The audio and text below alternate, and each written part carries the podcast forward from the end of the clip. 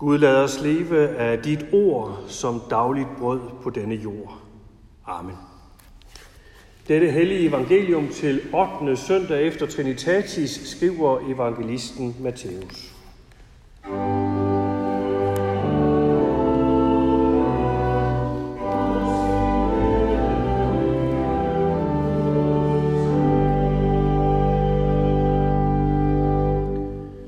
Jesus sagde, mange vil den dag sige til mig, Herre, Herre, har vi ikke profeteret i dit navn?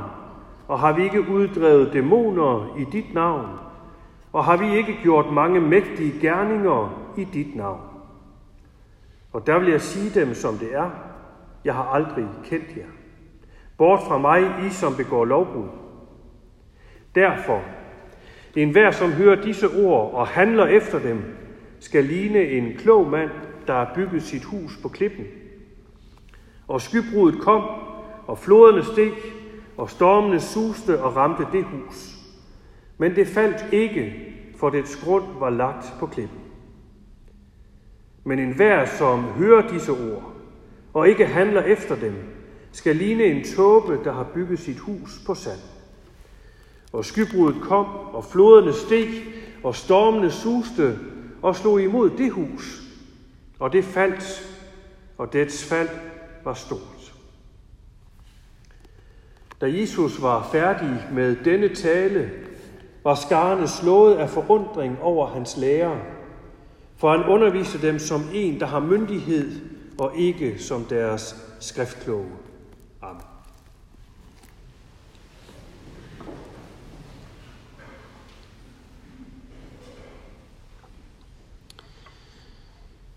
De fleste har holdt ferie i det danske sommerland i år. Sommerhusbyråerne har meldt alt udsolgt langs den jyske vestkyst. Det er der, man som bekendt kan se to vidt forskellige og meget fascinerende bygningsværker. Den ene form for bygning ligger som levn fra en fjern, men trist fortid – det er de tyske bunker, de grå og grimme og nærmest umulige at komme af med. Gennem sommer og vinter, i sol og i stridblæst. De bliver, hvor de er. Den anden form for bygning, man kan se langs den jyske vestkyst, særligt her om sommeren, ja, det er kunstfærdige sandslotte. Smukke og fantasifulde er de. Og så er de skyllet væk, inden dagen er om. De fleste af os går sådan i det daglige, som regel uden om det grå og kedelige og klodset. Vi er generelt meget mere optaget af det smukke og det fantasifulde. Det er ofte det, der får vores opmærksomhed, og det, vi opsøger. Og det er der sådan set intet forkert i. Alligevel får vi i evangeliet i dag et lidt større perspektiv på det her. For Jesus afslutter i dag sin lange og meget berømte tale, som vi kalder for bjergprædiken, med at udfordre sine tilhørere til at prioritere holdbarhed over skønhed. Hvad nytter det, at tingene syner af noget, hvis der ingen holdbarhed er i det? Så bygger vi jo bare sandslotte, der på ingen tid kan smuldre og forsvinde, når blot vandet stiger den mindste smule. Og måske er netop sandet, som Jesus bruger som billede i dag, et billede, der har flere facetter i sig. Der er noget flygtigt over sand. Det ved vi jo lidt om her på egnen, hvor vi har grene sande lige i baghaven. Sand flytter sig. Det har ingen rod, men kan blæses væk så let som ingenting. Ja, sand udtrykker flygtighed. Måske er der endda en dybere pointe i, at man bruger netop sand i timeglas. Tiden flyver afsted som sand i stormvejr. Det er umuligt for os at inddæmme tiden og holde fast på den. Den er som sand, der løber ud mellem fingrene på os. Sådan er de vilkår, vi lever under. Ja, vi er selv en del af den flygtighed. Af sand er vi kommet, og til sand skal vi blive. Det er sådan, Jesu lange tale på bjerget slutter. Med flygtigheden, med ødelæggelsen, med den bristede illusion. Ja, afslutningen er nærmest skræmmende. Stormene slog imod huset, og det faldt, og dets fald var stort. Amen. Hvad er det for en måde at afslutte en prædiken på?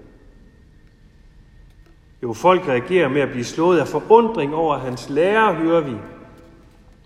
Men må ikke de også er blevet slået af chok og af skræk og af forarvelse over hans ord. Hvad bilder han sig egentlig ind? Hvad er det i virkeligheden, han siger?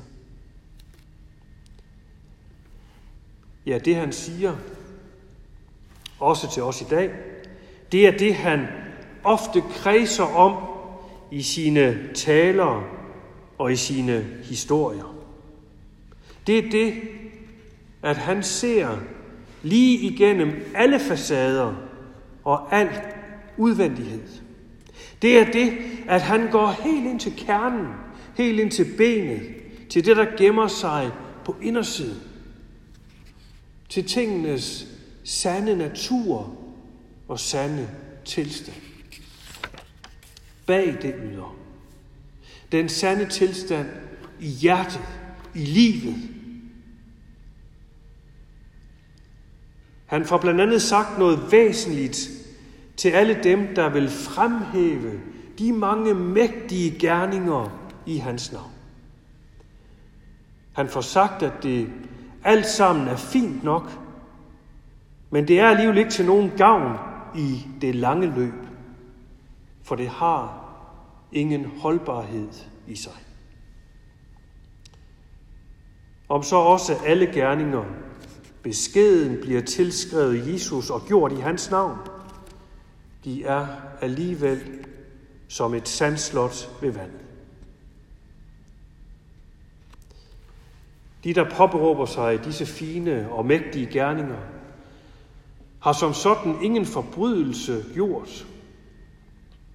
De bekender til med helt efter bogen Jesus som Herre.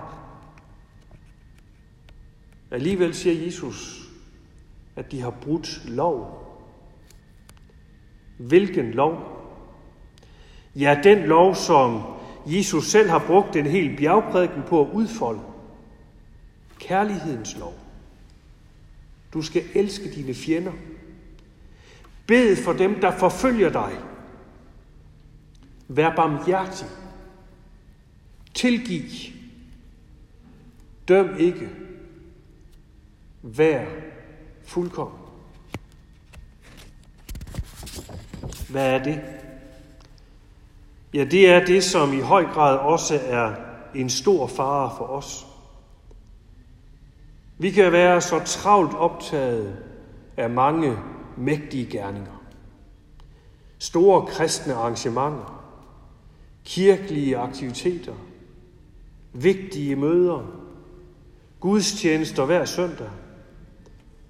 Er der noget forkert i det? Nej, ikke spor.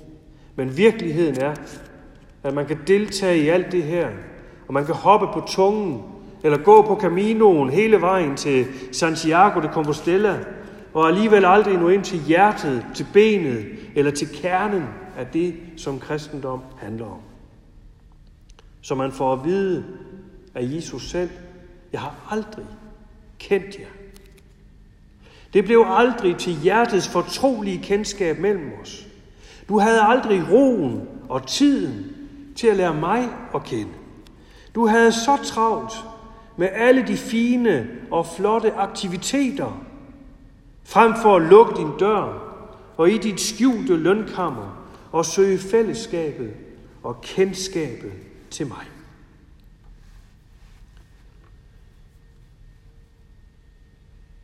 Der er noget her, der bestemt har bud til os i dag, og som vi godt må lade os udfordre af.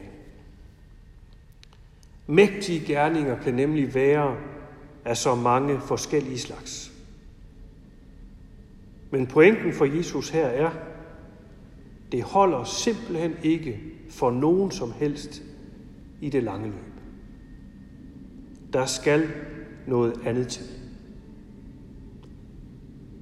Og hvad er det så?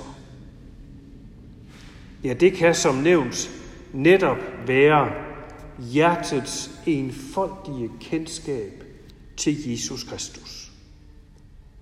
Eller som det udtrykkes med den sidste billedtale i dag om de to huse, der bygges henholdsvis på klippegrund og på sand.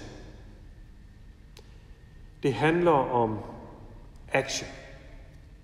Det handler om at tage affære. Jesus siger med den sidste billedtale her, at den afgørende forskel på, om vi til sidst skal stå med noget, der holder, eller om det til sidst skal styrte i grus for os, det er, om vi handler på Jesu ord, eller om vi ikke gør. Og lige her er det netop ikke mægtige gerninger eller store handlinger, der er tale om. Nej, her er der tale om den helt jævne og overkommelige handling at tage evangeliet på ordet. Og tage Jesu ord for rene varer, så vi overgiver os til det.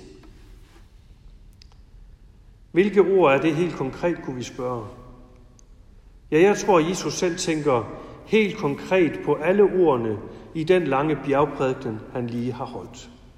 Og måske især til de ord, der indleder bjergprædiken, og som slår tonen an for alt, hvad der ellers følger efter.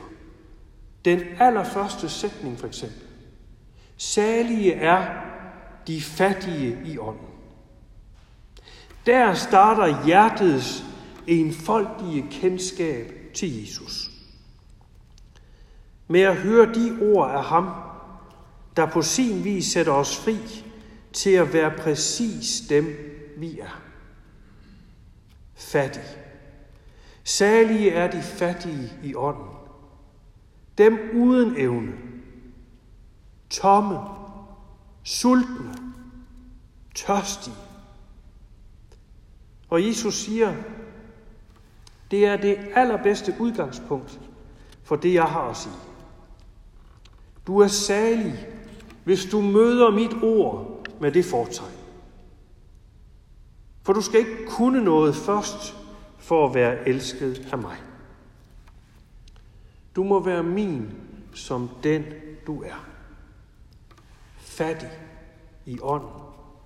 Fattig på alt, hvad der ellers tæller i den her verden. Alt, hvad der giver point, skønhed, mægtige gerninger, og hvad mennesker ellers har tendens til at søge hen imod. Du behøver ikke at være eftertragtet eller tiltrækkende for at være min, siger Jesus. Nej, salige er de fattige i ånd. Det er den frie og betingelsesløse kærlighedserklæring fra ham, vi ikke bare skal høre og sige nå til. Det er den kærlighedserklæring, vi derimod må overgive os til, handle på og leve på. En hver, som hører mine ord og handler efter dem, bygger sit liv på klippen. Evangeliet og Guds frie kærlighedserklæring til os i sin søn handler nemlig ikke om, hvad vi kan gøre for ham og i hans navn, men det handler derimod om, hvad han har gjort for os og i vores navn. At han så at sige har taget vores plads. At han i forhold til Gud har taget vores fejltrin på sig. At han er opstået for os, og at han har brudt dødens magt for os. At han har taget kampen mod djævel, mørke og ondskab op for os, og at han kvitterfrit skænker os al sin rigdom og al sin herlighed midt i vores fattigdom. En hver, som hører disse ord og handler efter dem, bygger sit liv på klippen. Der skal tages action på de ord. Guds kærlighed til os er klippefast. Den kan vi bygge hele vores liv på. Og den holder helt ind i dødens mørke. Så lad bare skybruddet komme. Lad floderne stige og stormene suse, så alt det, vi selv kan bygge op omkring os, falder som dominobrikker. Guds kærlighed består.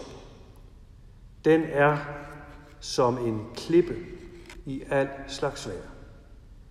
Og den, der bygger sit liv på den kærlighed, har liv og særlighed, nu og i al evighed.